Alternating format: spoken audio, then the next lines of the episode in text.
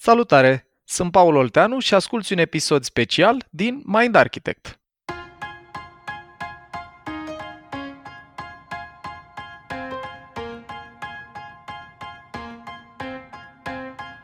Ai avut vreodată senzația că vorbești degeaba sau că oamenii din fața ta te aud, dar nu înțeleg ce vrei să le spui? Dacă da, s-ar putea ca acest episod să te surprindă, pentru că adesea oamenii chiar nu înțeleg ce le spui din cauza modului în care exprimi ce ai de spus. Credem că lucrurile pe care le vei afla ascultând acest episod te vor uimi și sperăm că te vor inspira să duci înțelegerea ta privind stilurile de comunicare la nivelul următor. Paul, felul în care comunicăm, în familie, cu prietenii sau cu colegii de birou, ne influențează în bine sau în rău relațiile cu cei din jur. Și oricât de bune sunt intențiile noastre, uneori rezultatul nu este cel așteptat. Ne poți spune de ce se întâmplă asta? Ce întrebare complicată! Îți mulțumesc pentru ea. E o întrebare așa complicată care are multe dimensiuni răspunsul ăsta. Episodul de azi e despre ceva ce eu vă mărturisesc că de-abia așteptam să povestim și anume despre PCM sau Process Communication Model. Dragilor, dacă vă gândiți la comunicare într-o manieră un pic simplificată, comunicarea are două straturi mari și late. Una e cu ce spunem și una e cu cum spunem ce spunem. Straturile astea de aici încolo, ca să fie ușor de imaginat fără să avem în față un proiector cu slide-uri sau un flip chart, cum sunt eu obișnuit să am, o să ne uităm la ele numindu-le așa, filtre de proces. Filtrele de proces sunt cum spunem ce spunem și filtrele de conținut sunt ce spunem. Noi în episodul despre filtre am vorbit mult despre valori, credințe și cum, experiențele anterioare ne influențează percepția despre realitate. PCM-ul, subiectul despre care vă povestim azi, face referire la o anume dimensiune a filtrelor cu care noi operăm și anume astea de proces. Și ca să fiu mai concret, vă dau 2-3 idei despre model și istoric. Modelul ăsta a apărut undeva până anii 70, mai precis în 1976, când un tip pe care îl cheamă Taibi Kahler, un psiholog american, a publicat o lucrare care se numea Miniscript, miniscenariu, pentru care a luat un premiu foarte prestigios care se numește Eric Berne Memorial Scientific Award. Oamenii care ne ascultă, care sunt familiari cu analiza tranzacțională, or să rezoneze cu numele ăsta al lui Berne. Și în esență, Taibi, când a publicat lucrarea asta și a luat premiu pentru ea, el a propus o teorie despre personalitatea umană care zicea cam așa, că fiecare dintre noi avem o arhitectură a personalității care arată, dacă vă puteți imagina, ca un bloculeț, ca un condominiu, ca o căsuță care are un parter. Parterul ăsta, cercetările lui, parcursul a vreo 30 de ani, o să vă povestesc mai multe, arată că ar cam fi născută. Deci e aceeași filozofie ca la temperament, că e inborn, e născută, și încă 5 paliere deasupra acestui parter care sunt ordonate la fiecare dintre noi descrescător, de jos în sus. Deci parterul e cea mai puternică dimensiune, etajul următor e pe locul 2 cea mai puternică, etajul 3 pe locul 3 cea mai puternică și tot așa până la 6. Și palierele astea care alcătuiesc arhitectura personalității noastre fac referire la cum percepem realitatea, la cumuri, și o să vă dau 2-3 detalii despre fiecare dintre ele imediat. Dar ce mai important de zis acum în introducere este că teoria asta pe care a propus-o Taibi Kahler din anul 78 a fost adoptată la NASA, e un element de pedigree foarte important al modelului ăstuia, și modelul ăsta a devenit principala metodologie folosită în selecția și pregătirea echipelor care plecau în misiuni spațiale, dar și în pregătirea alora care comunicau cu ei de la sol. Și colaborarea cu NASA a durat între 78 și 96 și a fost inițiată de un tip pe care îl chema Terry Maguire, care era psihologul clinician șef al NASA, și pe tot parcursul șederii lui Terry la NASA a folosit PCM-ul ca instrument principal în selecție și pregătirea echipelor.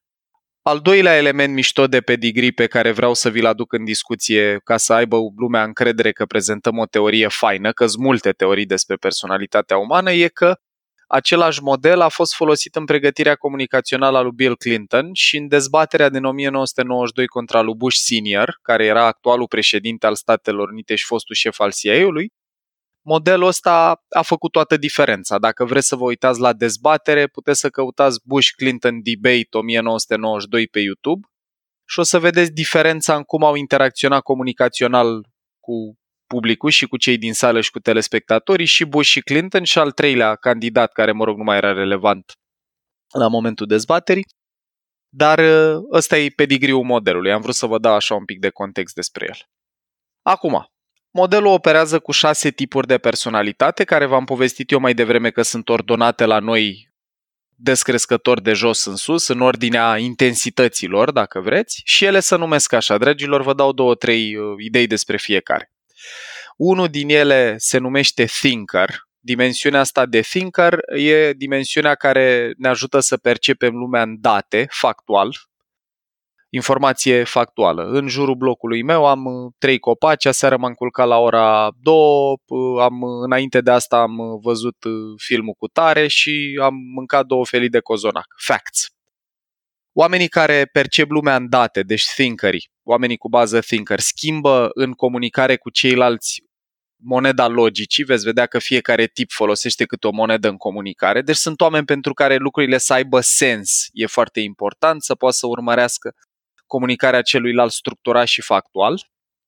Punctele forte sunt că sunt logici, responsabili și organizați. Nevoia dominantă pe care o vom vedea la tipul ăsta e de structură și recunoaștere pentru competență. Structură înseamnă să știu ce se întâmplă până când, cine ce face, dacă vreți claritate sau informație și program structurat și așa mai departe. Iar în stres, că asta e o parte care cred că o să-i distreze pe cei care ne ascultă, că sunt sigur că o să rezoneze cu asta, sigur au colegi la birou sau poate se regăsesc chiar ei. În stres intens, când pică călărețul, când trăim o deturnare emoțională, dacă avem bază thinker, predispoziția comportamentală o să fie să ne supraîncărcăm cu munca celor din jur, că îi vedem pe cei din jur proști sau incompetenți, să micromanageriem oamenii din jur, să le controlăm activitatea din același resort, că ni se pare că noi o putem face mai bine, mai eficient, mai clar, și în cazuri foarte intense de stres să le critici gândirea celor din jur, să le spui cum poți să gândești așa ceva, ți-am explicat de atâtea ori, ce e așa de greu, decât să faci tu mai bine, dă-te la o parte, că fac eu, că nu înțelegi nimic. Ăsta e genul de proces. Lămuriți la thinker? Da, adică eu chiar mă regăsesc în ce ai povestit tu, m-ai descris în tocmai. Mă bucur că asta e un test fain. Ne poți da și niște exemple de oameni, nu știu, cunoscuți de toată lumea, așa, care ar avea parterul la thinker? Ce bine zici, Dorin? Parterul la thinker, da. Deci bază thinker, pe mine contractul cu francizorul mă împiedică să vă dau exemple cu oameni din lumea reală, că nu e deontologic în regulă, dar vă pot da exemple din filme, cărți, seriale, zona asta. Dragilor, thinker puri, deci profile arhetipale. Vă dau exemplu de profile simple, pure. Avem Sherlock Holmes, strânge date, analizează lucrurile logic, structurează informația, zona asta, genul ăsta de energie. Hercule Poirot, detectivul belgian din cărțile Agatei Christie. Spock și Data, dacă am văzut Star Trek. Monica din Friends, dacă vă amintiți, ea avea nevoie foarte intensă de structură și organizare în jurul ei, totul trebuia să fie aranjat. În stres începea să controleze oamenii și să le critique competența sau gândirea și avea nevoia asta puternică să-i fie validată munca. Și mai dau un ultim exemplu, dacă ați văzut Naufragiatul cu Tom Hanks, de Castaway, personajul principal, Chuck Nolan, cum îl cheamă pe el în film, bază thinker. Asta ar fi pentru primul tip. Mulțumiți? Da, da. Da, mulțumim. Bun. Dragilor, al doilea tip care alcătuiește arhitectura personalității noastre, al doilea e doar în ordinea în care vi le prezint eu, deci nu fiecare dintre noi putem avea baze diferite. Al doilea despre care vă povestesc eu se numește Persister. În română l-au tradus perseverent și ăsta e dimensiunea personalității noastre care percepe lumea judecând realitatea printr-un sistem de valori. Deci dacă thinkerii analizează cu date, strâng date și le analizează, etajul ăsta sau dimensiunea asta de persister percepe lumea judecând realitatea după un sistem de valori. În comunicare, oamenii care au bază persister o să vedeți că folosesc foarte frecvent moneda valorilor Și diferența între logică și valoare ar fi așa, că cineva poate să spună, o să vă dau eu un exemplu, dacă plecăm într-un team building, de exemplu, colegii cu bază Thinker poate să spună, pentru mine n-are sens să plecăm vineri seară, că o să prindem tot traficul. La ultimul meu drum către Valea Prahovei eu am petrecut în medie 2 ore, cred că 2 ore jumate în plus în trafic. Deci ar avea mult mai mult sens să plecăm joi seara decât vineri. Și dacă unul dintre noi, să zicem, nu poate să vină de joi seara, thinkerii vor să spună, bă, n-are sens să stăm toți să-l așteptăm pe el, hai noi plecăm joi seara și când termină vineri, vine și el. Așa e cel mai eficient. Persisterii s-ar putea să tranzacționeze moneda bazei lor, și anume asta a valorilor, și să spună, dar mie nu mi se pare normal să plecăm separat într-un team building. La persisteri, registrul verbal pe care îl veți auzi puternic e, mie mi se pare corect, drept, normal, e bine, e rău, e potrivit, e nepotrivit, e de bun simț, e lipsă de bun simț, e important. Deci dacă vreți, judecate, etichete evaluative în virtutea sistemului lor de credințe. Ca puncte forte la persistere o să vedeți că sunt dedicați sau perseverenți, atenți la detalii și riguroși sau scrupuloși. Asta e ce arată cercetarea, că ar corela cu baza asta. Nevoia lor dominantă e parțial similară cu a thinkerilor, și anume nevoia de recunoaștere a muncii, a competenței. Și când zic competență mă refer orice formă de activitate unde îi pun competență, nu vă gândiți doar la birou. Dar în contrast cu thinker, n-au nevoie de structură, dar au nevoie de recunoașterea convingerilor lor. Deci, în esență, cel mai important lucru pentru oamenii cu bază persister e să simtă că cei din jur le respectă sistemul de valori și convingerile, le cer părerea și îi consultă în procesul de luare a deciziilor. Iar în stres, că și aici o să rezonați că sunt foarte, foarte mulți în mediul business la noi în țară, manifestarea în stres 2, când pică călărețul, când trăim deturnarea emoțională, la persisteri e că încep să devină suspicioși, nu mai au încredere în bunele intenții ale celor din jur și încep să-și impună credințele cu forța asupra altora sub formă de predic. În esență îți fac morală. Thinkerii se supraîncarcă cu muncă și micromanageriază, critică gândirea, persisterii devin suspicioși și încep să-ți țină predici. Îți fac moral. Personaje, probabil exact. O să întrebați, nu? De oameni care ar avea bază persister și vă dau așa câteva exemple. Aici pot să vă dau exemplu că nu mai e în viață. Steve Jobs a avut bază persister și puteți vedea, dacă îi urmăriți discursuri, el vorbea foarte mult în credințe. De exemplu, I believe this technology is going to change the world. Consider că tehnologia asta într-o bună zi va schimba lumea. Toți oamenii vor avea un astfel de produs. Este excepțional cu tare lucru. Sau ce respect la cum comunică Nike, are el un discurs despre marketing, este că onorează mari atleți. Și aici dacă ascultați cum-ul, nu ce spune, ci cum spune ce spune, folosește mult moneda asta a valorilor. Martin Luther King, convingerea din discursul I have a dream, Gandhi și, dragilor, vine încă un exemplu relevant, Hitler.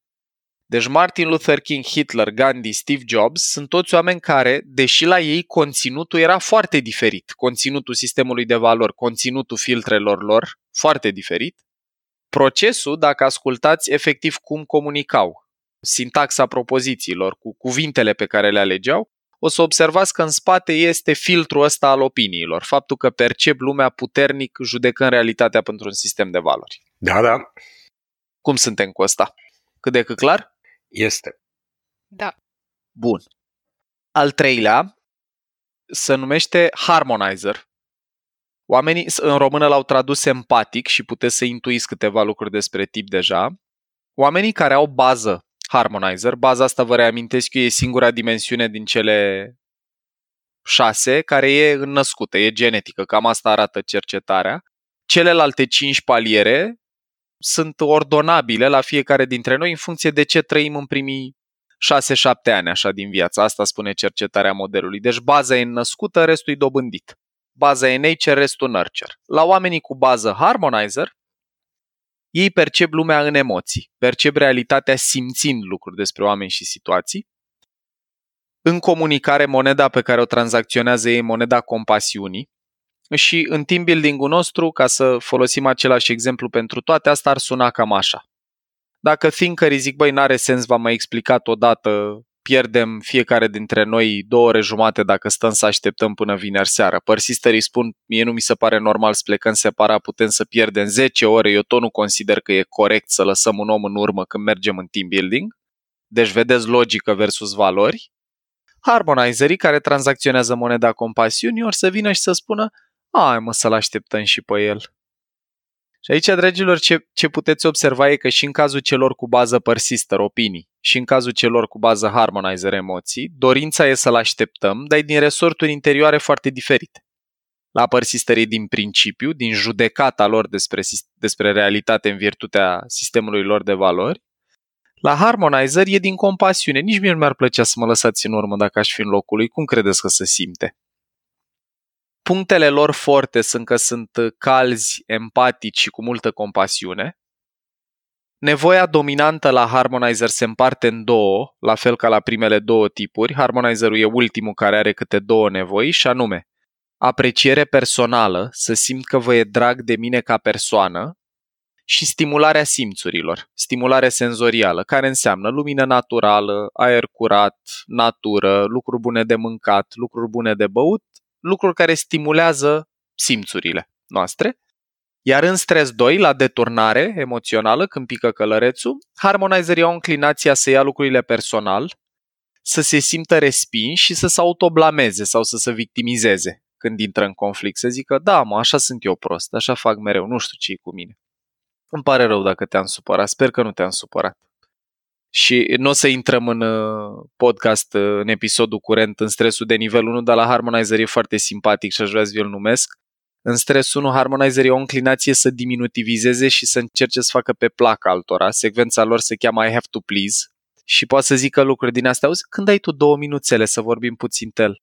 Dacă ai 1 minut să vorbim despre bănuți, poate să apară genul ăsta de proces în comunicare cu diminutive și cu minimizat propriile nevoi ca să nu supere. Vă vine în minte așa vreun personaj din film? Mai ales aici îi fac cu ochiul virtual lui Dorin că el a fost la cursul de 3 zile despre asta și-s curios dacă își mai aduce aminte vreun personaj cu bază harmonizer. Păi, în primul și în primul rând, deși dăm un personaj în viață, e subsemnatul. Așa, cu acordul părților. Cu acordul părților, deci, clar, aici mă regăsesc, cum a zis și Anca înainte că se regăsea în profilul ăsta, în etajul de thinker, eu mă regăsesc total în partea asta de harmonizer și participând la curs și făcând și testul, după aceea mi-am și confirmat că, într-adevăr, percep lumea prin emoții și tot ceea ce ai descris înainte e adevărat, se aplică. Da. Pentru oamenii care ne ascultă ca să înțeleagă cum funcționează treaba asta, deci cursul PCM e un curs care durează 3 zile, în care practic treci prin tot ce încercăm noi să sintetizăm aici și înaintea cursului se dă un test online, un chestionar psihometric care evaluează arhitectura asta a personalității. La asta se referă Dorin cu când a dat testul. Și ăsta evaluează toate 6 etajele în ordine și cu ce intensitate e pe fiecare. Bun. Așa, și niște exemple. Da, niște exemple de alte persoane. Așa, exemple de personaje. Păi, o persoană pe care simt să o aduc în discuție nu mai e printre noi, dar era un exponent clar pentru tipul ăsta, a fost prințesa Diana. Dacă îi ascultați discursul în documentare sau în înregistrări, o să vedeți că vorbea foarte mult în limbajul ăsta de proces al emoțiilor. Cu I was very happy when he came to the palace. I felt so anxious. I was happy. I was sad. Deci cuvinte din registru mă bucur, îmi pare bine, îmi pare rău, mă îngrijorează, mi-e teamă, mă simt bine, mă simt rău, mă simt confortabil, te iubesc, mă îngrijorează, lucruri din registru ăsta perceptual. Pentru oamenii care au urmărit serialul ăla Sex and the City cu cele 4 prietene sau câte erau ele de la HBO, Charlotte, tipa care vroia mereu să se căsătorească, cea șatenă, vorbea foarte mult în emoții și tranzacționa compasiune. Pentru cei care au văzut Profesorul Trăznit cu Eddie Murphy, când el grăsuț și inventează serul ăla să slăbească, în alter ego-ul lui de când e plinuț percepe lumea în emoții, are bază harmonizer. Și aș mai da un ultim exemplu, 2 aș mai da, din Friends, Rachel, cum o cheamă pe actriță? Am un lapsus acum. Jennifer Aniston. Mulțumim, Tudor. Așa. Ne putem baza. Uite asta, acum am avut aici o dovadă de etaj de thinker care ne-a dat datele de care aveam nevoie, îți mulțumim. Jennifer Aniston în Friends. Și un ultim exemplu pentru cei care au văzut Dr. House, Wilson, prietenul lui oncologul, care e mereu aproape de el, cald, empatic, multă compasiune, nevoia de a fi plăcut. Astea sunt coordonate pe care le veți vedea la toate personajele numite. Și noi aici am încercat să vă dăm cumva exemple de profile pure. La toate tipurile descrise până acum, sunt șanse mari că o să-i regăsiți în familiile fiecărora dintre voi sau printre colegii de la birou, dar ce încercăm noi să vă dăm în episodul curent sunt profile curate, pure. În lumea reală s-ar putea să fie un pic mai greu să le identificați așa ușor, dar merită să încercați. Și acum, dragilor, ajungem la ultimele trei, care cel puțin în mediul business la noi în țară sunt și profile un pic mai exotice, mai rare, din perspectiva frecvenței cu care îi întâlnim. Al patrulea se numește Imaginer. Română l-au tradus imaginator. Oamenii care au bază Imaginer, percep lumea reflectând. Deci nu analiză, nu judecată, nu simțit, ci reflectat. Moneda pe care o schimbă ei în comunicare e moneda imaginației, care vă dau un exemplu cum sună. Sună ce ar fi dacă, cum ar fi dacă, poate ar fi o idee, poate am putea, oare, îmi închipui, îmi imaginez. Deci genul ăsta de cuvinte, genul ăsta de sintaxă. Puncte forte ar fi că sunt calmi, reflexivi, o capacitate bună de a introspecta și imaginativi, multă imaginație. Nevoia dominantă pentru tipul ăsta e de solitudine și indicații, mai ales solitudine, spațiu personal și intimitate, privacy. Iar în stres 2, când pică călărețul la deturnare, oamenii cu bază Imaginer se izolează, se blochează și așteaptă pasiv. Se retrag și așteaptă, practic. Apare un fel de paralizie, dacă vreți. Freeze, dacă ar fi să o legăm noi de ce am povestit la deturnare emoțională, dacă thinkerii și persisterii au înclinație către fight, harmonizerii către flight, să se retragă și să facă pe plac, să încerce să reobțină acceptare în relație, imaginerii au înclinație către freeze, în stres, către blocaj. Tipul ăsta merită să fac o notă de subsol și să spun că în model sunt două tipuri pe care dacă le ai bază când ești copiluț, există un risc destul de mare să ți-o cam iei, că e un proces neobișnuit, nu doar în comunicare, ci și în comportament. Imaginerul e unul dintre ei. Copiii cu bază Imaginer sunt copii foarte calmi, introspectivi, introverți, arhetipal introvertiți, deci se încarcă cu energie când stau singuri. Și poate să pară, când am făcut formarea, am învățat treaba asta, câteodată copiii cu bază Imaginer poate să pară pentru părinți și câteodată chiar sunt diagnosticați cu autism, fără să-l aibă. Dar comportamentul ăsta ce derivă din felul în care ei percep realitatea, poate să dea senzația asta. Și acum aș vrea să vă dau câteva exemple de oameni care au baza asta, că e mult mai ușor de înțeles când avem asta în față. Dragilor, deci, oameni care au avut bază Imaginer avem așa. Einstein, care în clasa 6 au vrut să-l exmatriculeze că au zis că e retardat, pentru că când primea întrebări, de exemplu, de la profi, dura foarte mult să răspundă și asta dădea senzația asta de lentoare și de încetineală, deși omul reflecta. Tesla, Nikola Tesla, multă imaginație, procesul ăsta introvert, reflexiv, imaginativ, îl vedem și acolo. Ideea de electricitate transmisă wireless, de exemplu, al lui Tesla sau continuumul spațiu-timp al lui Einstein, ambele probează moneda imaginației. Ca să nu rămânem cu senzația că toți oamenii cu baza asta sunt genii, vin cu două contrapuncte acum. Forrest Gump, rolul lui Tom Hanks în Forrest Gump e un rol de om cu bază Imaginer care percepe lumea reflectând. Și pentru oamenii care își mai aduc aminte MASH și au prins serialul ăsta la televizor, Radar O'Reilly, caporalul care făcea rost de lucruri în cazarma aia medicală sau ce aveau ei acolo, percepea lumea reflectând. Și mai dau un ultim exemplu din lumea reală, Agatha Christie, autoarea cărților cu Poirot. Deci Agatha Christie, parcursul vieții ei, a scris 70 ceva de romane. Ai nevoie să ai un etaj puternic de Imaginer ca să-ți poți imagina și construi în capul tău atâtea fire narrative. E clar. Astea ar fi elementele definitorii pentru tipul ăsta. Lămuriți? Da, am înțeles. Bun. Dragilor, ultimele două.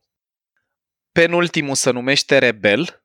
și percepe lumea reacționând la realitate, cum place sau nu-mi place. Filtrul ăsta se numește filtrul reacțiilor și tipul de personalitate se numește rebel. Rebelii când intră într-o cameră, sunt șanse mari că or să zică: mamă, ce tare e aici, îmi place maxim, uite ce geamuri mari, foarte mișto și să văd și copaci afară, super tare. Deci astea, super, trăznet, marfă, îmi place, nu-mi place, am chef, n-am chef, mișto, trăznet, nasol, aiurea, plus onomatopee și expresii din astea, ce tare a fost asta, expresii de felul ăsta. Moneda pe care o tranzacționează rebelii în comunicare e moneda umorului. Ăștia, dragilor, sunt colegii care nu se pot stăpâni să facă mișto, indiferent cât de serioasă e discuția sau care e tema. În team building-ul nostru, dacă vreți colegul cu bază rebel, care tranzacționează moneda umorului, o să zică: frate, organizare ca organizare, dar pe asta cu bulă știți, hai să vă zic una tare. Și o să pună pe masă o glumiță, ceva de felul ăsta, sau o să ne arate un filmuleț funny, sau o să simtă nevoia să ne zică o povestioară amuzantă din ce a trăit el zilele astea. Punctele lor forte sunt spontani, creativi și jucăuși.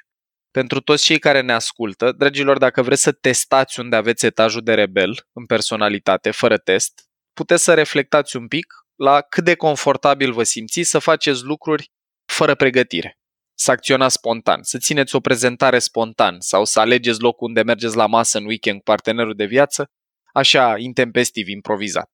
Cu cât etajul ăsta de rebelie mai în primele paliere, cu atât o să vă stimuleze și o să vă placă mai mult noutatea și experimente și experiențe noi. Nevoia dominantă pentru rebeli, nevoia psihologică dominantă, Taibi Kahler, cel care inventa modelul, spune că e contact jucăuș, playful contact, zice el, dar noi o putem sintetiza într-o nevoie hedonică, de plăcere, să facă lucruri care le plac și să evite cât pot de tare lucruri care nu le plac. Ei v-am zis că percepând lumea în reacții și vorbesc mult cu am chef, n-am chef, tare, trăzne, mișto, marfă, nasol, zona asta, slang. Puteți să vedeți și argou la ei. Iar în stres, rebelii ce fac e că au inclinația să dea vina pe cei din jur, ei fiind nevinovați, și să încerce să se apese butoanele, să te enerveze. De exemplu, dacă spui: bă, te rog frumos, nu pune mâna pe chestia aia, exact pe aia pun mâna și zic: păi de ce să pun mâna? Uite, de ce să nu pun mâna? Uite, am pus și nu s-a întâmplat nimic. Ce are? Sau poți să ai un partener de viață care zice: băi, nu mă gândi la că nu-mi place, și fix aia, dacă eu aș avea bază rebel, fix impulsul ăla sunt șanse mari că l-aș avea. Dacă mi-ai zis directiv, așa autocratic, să nu fac aia, fix aia o să-mi vină să fac. În stres, la rebel o să auziți frecvent și expresii din registru: dar mie nu mi-a zis nimeni, dar cine, eu trebuia să fac asta, dar n-am știut, dar ce e vina mea că nu comunici clar? Deci, sintetizând, dau vina pe ceilalți, ei fiind nevinovați, și caută să push buttons, să-ți apese butoanele. Bagă bățul pe gard, dacă vreți. Personaje din filme așa și cărți și seriale, vă mai aduceți aminte vreunul, Tudor sau Dorin, de la curs? Vă vine minte vreun personaj cu bază rebel? Trăim o deturnare de la curs, așa. Dar mă gândeam tot de la Friends. Oare Chandler era... Ei, ești aproape. Nu Chandler, sau e Joey. Cel mai reprezentat. Joey, dragule, bravo, da. Felicitări. Joey este un super rebel. De la cum comunică, la faptul că tranzacționează frecvent monedă umor, și mai ales cel mai bun indicator e că are nevoia asta extrem de intensă de a face ce are chef, plăcere, hedonism. Iar în stres, Joey, dacă ați observat, se preface că el nu știa, că lui nu i-a zis nimeni, că cine eu, și are chipul ăla confuz așa și, cum să zic, nevinovat. Joey e un exemplu foarte bun. Mai avem Mrs. Doubtfire, dacă ați văzut filmul cu Robin Williams. Fie vorba între noi, dragilor, în lumea reală Robin Williams avea bază rebel, deci nu vorbim doar de personajele jucate de el în filme, dar el și în lumea reală avea baza asta, puteți să vedeți toți indicatorii. Foarte spontan, creativ, jucăuș, moneda umorului folosită foarte frecvent, înclinația lui către stand-up comedy, genul ăsta de proces. Deci am zis Joey, am zis Mrs. Doubtfire, Robin Williams în lumea reală. V-aș mai da un exemplu la rebel. Dacă am numit mai devreme MASH, Hawkeye, Alan Alda, personajul principal, ăla brunet din film. Bază rebel. Dacă vă amintiți, în MASH, el mereu simțea nevoia să facă mișto de ceva sau cineva. Chit că era bombardament, chit că operau, el mereu făcea mișto de ceva sau cineva. Da, da. Astea ar fi niște exemple grăitoare așa pentru tipul ăsta.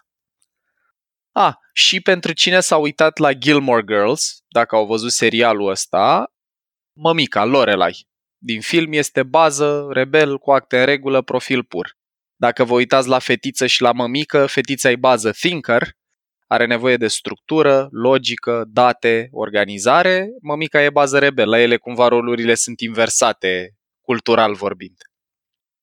Și ăsta ar fi tipul ăsta. Eu am o mătușă, de exemplu, tantitanța, care are aproape, 83 sau 4 de ani și tantitanța are bază rebel și de când eram eu copil, mi-aduc aminte la ea genul ăsta de energie, jucăușă și acum la 80 de ani când o sun, eu zic alo și ea zice nepoate, de când nu m-ai mai sunat.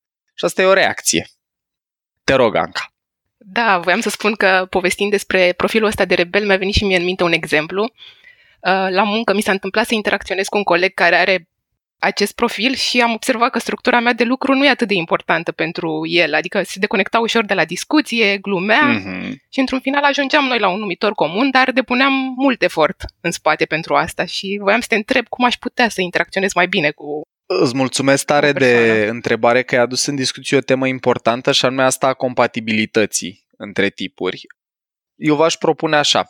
Vi-l descriu și pe ultimul rapid ca să terminăm cu descrierea lor și după aia vorbim un pic despre compatibilitate, ce facem când avem procese de personalitate diferită de cei din jur. E ok cu voi dacă îl zic și pe ultimul și revin la asta după aia? Desigur. Perfect. Bun. Guys, ultimul se numește Promoter. În română l-au tradus promotor. Percepe lumea în acțiune. Deci sistemul perceptual dominant e filtrul ăsta al acțiunilor. În team building-ul nostru ăsta este colegul care o să zică, până la urmă, hai să luăm o decizie. Ziceți cum vreți să facem. Să vedeți că oamenii care au bază promoter o să caute cu precădere lucruri de făcut. Sunt oameni care, având reprezentarea asta dominantă interioară a acțiunilor, vor fi the doers, dacă vreți, cei care au nevoie să facă. Vorbesc destul de scurt și directiv. În comunicare o să vedeți că sunt multe propoziții sau fraze scurte și directive. Moneda lor, aici e interesant cumva, e moneda șarmului sau farmec personal.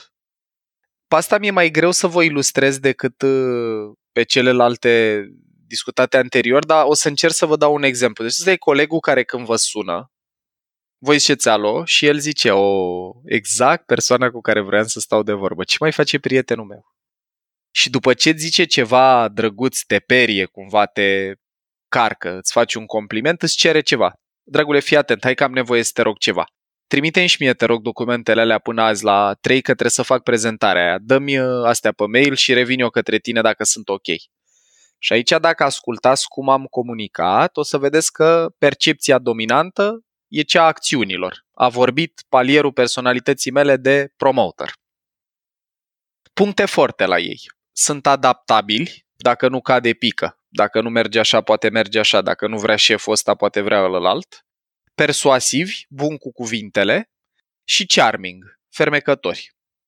Nevoia dominantă la ei, nevoia psihologică dominantă, e incitație, excitement, adrenalină. La oamenii cu bază promoter o să vedeți o nevoie puternică să facă tot timpul ceva exciting.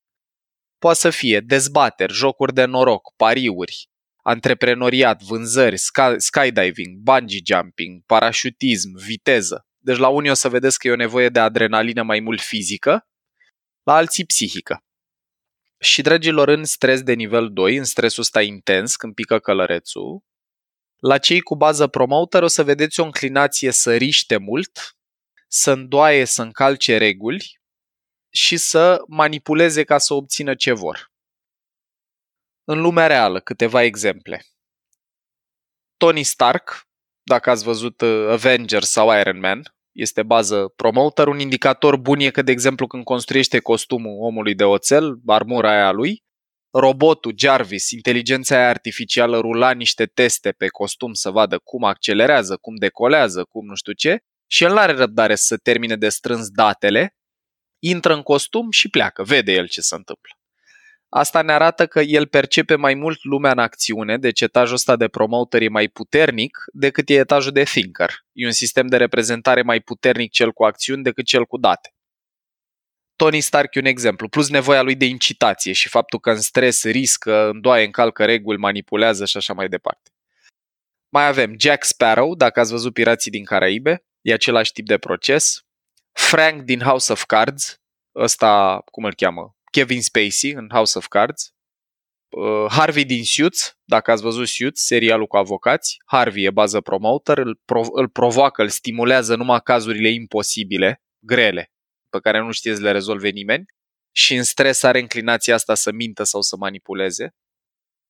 Vreau să vă dau și un exemplu de om din lumea reală care nu mai e în viață, din păcate, dar era un exemplu grăitor pentru tipul ăsta, Steve Irwin, vânătorul de crocodil, dacă vă amintiți emisiunea de la Animal Planet și Discovery. El avea o nevoie de incitație fizică și, din păcate, secvența asta de stres cu riscatul mult și îndoit încălca reguli lui a adus și sfârșitul. Știți că l-a înțepat în inimă o pisică de mare otrăvitoare, că și-a asumat riscuri necugetate, dacă vreți.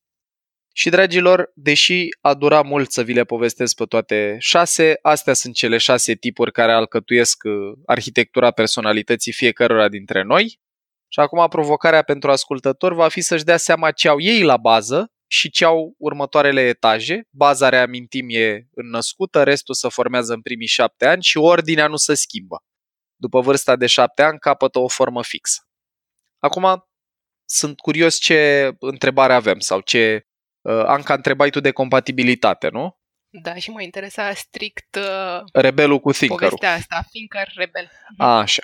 Dragilor, deci compatibilitate în PCM, nu vorbim neapărat despre a avea aceeași bază, deci nu e obligatoriu să percepem lumea la fel ca să ne înțelegem cu cineva, dar contează destul de mult ca în primele noastre 2-3 paliere din cele 6 să avem măcar unul puternic în comun. Deci, tu dacă ai bază Thinker și colegul de care vorbim are bază Rebel, tu percepi lumea în date, cu nevoie de structură și recunoașterea muncii, el în reacții, cu nevoia de distracție și interacțiune jucăușă. Dacă ați avea în primele 3 măcar un palier din astea puternic în comun, viața ar fi mult mai ușoară că ați vorbi un limbaj în comun. Chit că nu e ăsta al datelor, care zine ție natural, sau cel al reacțiilor care îi vine lui. Un alt lucru pe care îl putem face în afară de a căuta etajul comun e că dacă tu reușești să-i dai ce are nevoie, și anume în cazul lui contact jucăuș, momentele astea de interacțiune fun, deci când simte să glumească sau să facă mișto, îl lași 2-3 minute, poate îi zici și tu o glumă sau îi arăți un filmuleț funny, îl încarci psihic și noi când avem energie, mental vorbind, când avem între ghilimele bateria încărcată, ne putem folosi toate 6 palierele. Spre seară sau când obosim sau când ne simțim amenințați, când obosește călărețul, unde credeți că ne retragem? În etajul, în bază, în zona de confort, cum ar veni. Parter. Exact. Bravo, Dorin. Exact. Deci când obosim sau ne simțim amenințați, ne retragem către cele mai puternice paliere ale personalității noastre, de sus în jos, în esență. O luăm de sus în jos. Prima dată pierdem capacitatea de a vizita ultimele etaje, care sunt cele mai slabe din cele 6, după aia tot coborâm, până când, dacă suntem foarte obosiți sau stresați sau amenințați, ne e greu să mai percepem lumea prin alt filtru decât cel al bazei. Rămânem puternic blocați sau ancorați în percepția bazei. Deci cam astea ar fi recomandările, să interacționezi cu el când aveți energie amândoi, ca să puteți să vizitați și etaje pe care le aveți comune, nu doar alea diferite, să încerci pe cât de mult posibil să-i dai ce are nevoie, în cazul lui distracție, contact jucăuș. Și, dragilor, un tip and trick sau un takeaway, o recomandare puternică, mie modelul ăsta mi-a schimbat la propriu viața când l-am descoperit acum 10-11 ani, că m-a ajutat să înțeleg că oamenii cu cumuri diferite de ale mele, cu procese diferite, nu sunt greșiți. Nu e nimic în neregulă cu ei, e doar un proces diferit. Adică dacă eu sunt mașină pe benzină și altul e mașină electrică sau altul e diesel, nu e bine ca mine rău ca ei sau bine ca ei rău ca mine, e doar diferit. Și modelul ăsta, în majoritatea companiilor cu care lucrez, eu am întâlnit cam 3.000 de oameni de când livrez modelul ăsta în training în companii. Am văzut cam 3.000 de oameni în ultimii 6-7 ani cu el. Ăsta e un mare beneficiu, că te ajută să înțelegi că oamenii cu procese mai curioase, mai neobișnuite, mai diferite de ale tale, două lucruri. 1. N-au ales să aibă procesul ăla și nici n-au cum să-l schimbe decât când au energie, că altfel să blochează / retrag în bază. Și 2. Nu e bine, nu e rău. e doar diferit și diferențele astea, dacă învățăm să le acceptăm și să le folosim, poate să fie foarte faine, nu sunt neapărat amenințătoare.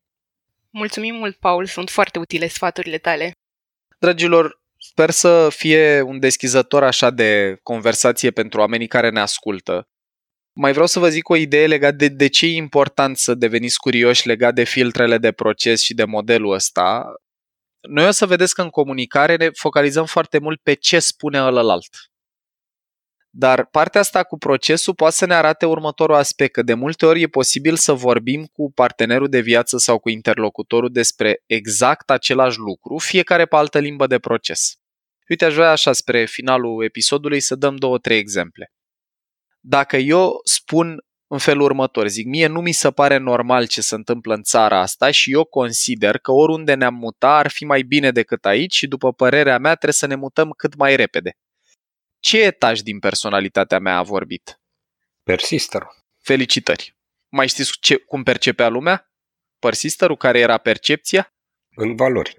Credințe și valori, opinii și valori. Perfect.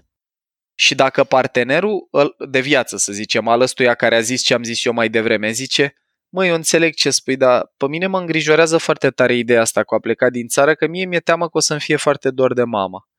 Mama e singură, nu ne mai are decât pe noi și eu m-aș întrista foarte tare să rămână singură aici dacă noi am pleca. Aici ce etaj a vorbit? Ce palier? Harmonizer. Etajul Dorin. Etajul Dorin. Iubitul, exact. Harmonizer. Și vă invit să observați că oamenii ăștia vorbesc despre același lucru, aceeași realitate a plecării din țară, dar fiecare se uită prin altă lentilă, prin alt filtru de proces. Unul se uită principial, filtru opinii, etajul de persister, ălălalt se uită filtru emoții, etajul de harmonizer. Și amândoi au dreptate. Modelul ăsta propune o chestie foarte înțeleaptă și zice așa că adevărul nu e niciodată la mijloc, e la ambele capete. Adică dacă vrei să comunici și să relaționezi mai bine acasă sau la birou, trebuie să încerci să privești realitatea prin filtrele celuilalt. Atât conținut, ce am vorbit noi în sezonul trecut la episodul despre filtre, cât și poate mai ales, proces. Mai dau un exemplu, ăsta s-ar putea să vă distreze că e cu parteneri de viață, e de acasă. Unul dintre ei, de exemplu, poate să zică, băi, eu am senzația că tu nu mai ești ca la început. Ce etaj a vorbit aici? Am senzația. Ăla a vorbit, bravo, Dorin. Harmonizerul. Dacă aveți dificultăți, câteodată merită traduse mental în engleză, că acolo s-aud mai curat. I have a feeling you're no longer like you used to be. Am senzația că nu mai ești ca la început. Și ălălalt aude asta, înțelege, ok, deci tu pare că ești nemulțumit și zice așa, bă, mie nu e foarte clar, când spui că nu mai sunt ca la început, la ce anume te referi? Că eu nu prea înțeleg. Ai putea să-mi dai, te rog, niște exemple? În ce contexte nu sunt ca la început sau la ce te referi? Ce etaj a vorbit acum? Thinker-ul. Exact. A vorbit etajul de thinker, care a cerut informație factuală, date. Ăsta are nevoie de structură, etajul ăsta din personalitatea noastră are nevoie de claritate și a cerut informație factuală. Și acum primul răspunde, n-aș ști să-ți dau așa un exemplu, nu vine acum în minte unul, dar e pur și simplu ceva ce eu simt. Ce etaj a vorbit? Același harmonizer. Exact. Păi și dacă tu asta simți, dar nu poți să-mi dai exemplu, eu cum aș putea să te ajut? Că nu înțeleg la ce te referi, nu am nici cea mai vagă idee cum nu sunt ca la început. Și aici, dragilor, iarăși Thinker, și puteți să observați că încet, încet începe să apară secvența de stres. Elefantul începe să preia controlul, devenind defensiv, și ăsta e pe drumul de a începe să-i critice aluilalt gândirea. Și să-i spun, păi normal, că dacă nici măcar nu ești în stare să-mi spui la ce te referi, cum aș putea să te ajut cu asta? Că așa n-are nicio logică ce spui, cum ne-am îndepărtat? Că dormim în fiecare seară în același pat de 10 ani, unde ne-am îndepărtat? Că stăm în fiecare seară împreună. Și partea cea mai fascinantă la modelul ăsta e că arată că noi de foarte multe ori acasă și la birou putem să vorbim, dragilor, despre exact același lucru, fiecare pe cu totul altă limbă, care duce la cu totul altă reprezentare interioară. Ăsta e cel mai frumos lucru legat de PCM. Pentru cei cărora le-am stârnit curiozitatea, că a fost un episod lung ăsta, pentru că e un model foarte puternic, dar și foarte complex, aș vrea să recomand o carte care se găsește la noi în librării dacă v-a stârnit curiozitatea. Cartea se numește Cum să le spun. Este scrisă de un francez pe care îl cheamă Gerard Collignon, Gerard Câol Lui Gnon. și e singura carte de PCM tradusă în limba română și disponibilă la noi pe piață. Dacă vreți să aflați mai multe, vă recomand și să intrați la mine pe site, la paulolteanu.ro, la cu ce mă ocup, și o să găsiți acolo mai multe detalii legate de PCM pentru cei pe care i-a prins cumva conversația și l-a stârnit curiozitate. Paul, mulțumim frumos pentru toate informațiile și pentru tot ceea ce ne-ai împărtășit. Eu vă mulțumesc că ați avut deschidere de la toate cele 6 paliere ale personalității și sper că a fost plăcut pentru toate 6 tipurile care locuiesc în fiecare dintre noi. Vă mulțumesc mult, dragilor! Mulțumim, Paul!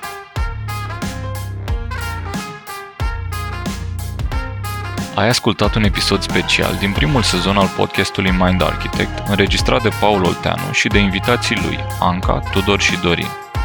Mind Architect este o producție Rodcast și poate fi ascultat pe Spotify, iTunes sau oriunde asculti podcasturi. La Mind Architect contribuie cu vocea lui și Vlad Bogos. Lucrăm deja la sezonul 2, așa că abonează-te la podcast pentru episoadele viitoare. Iar dacă vrei să ne susții pentru a continua producția acestui podcast, intră pe mindarchitect.ro în secțiunea Donează sau dă-ne un share în rețeaua ta.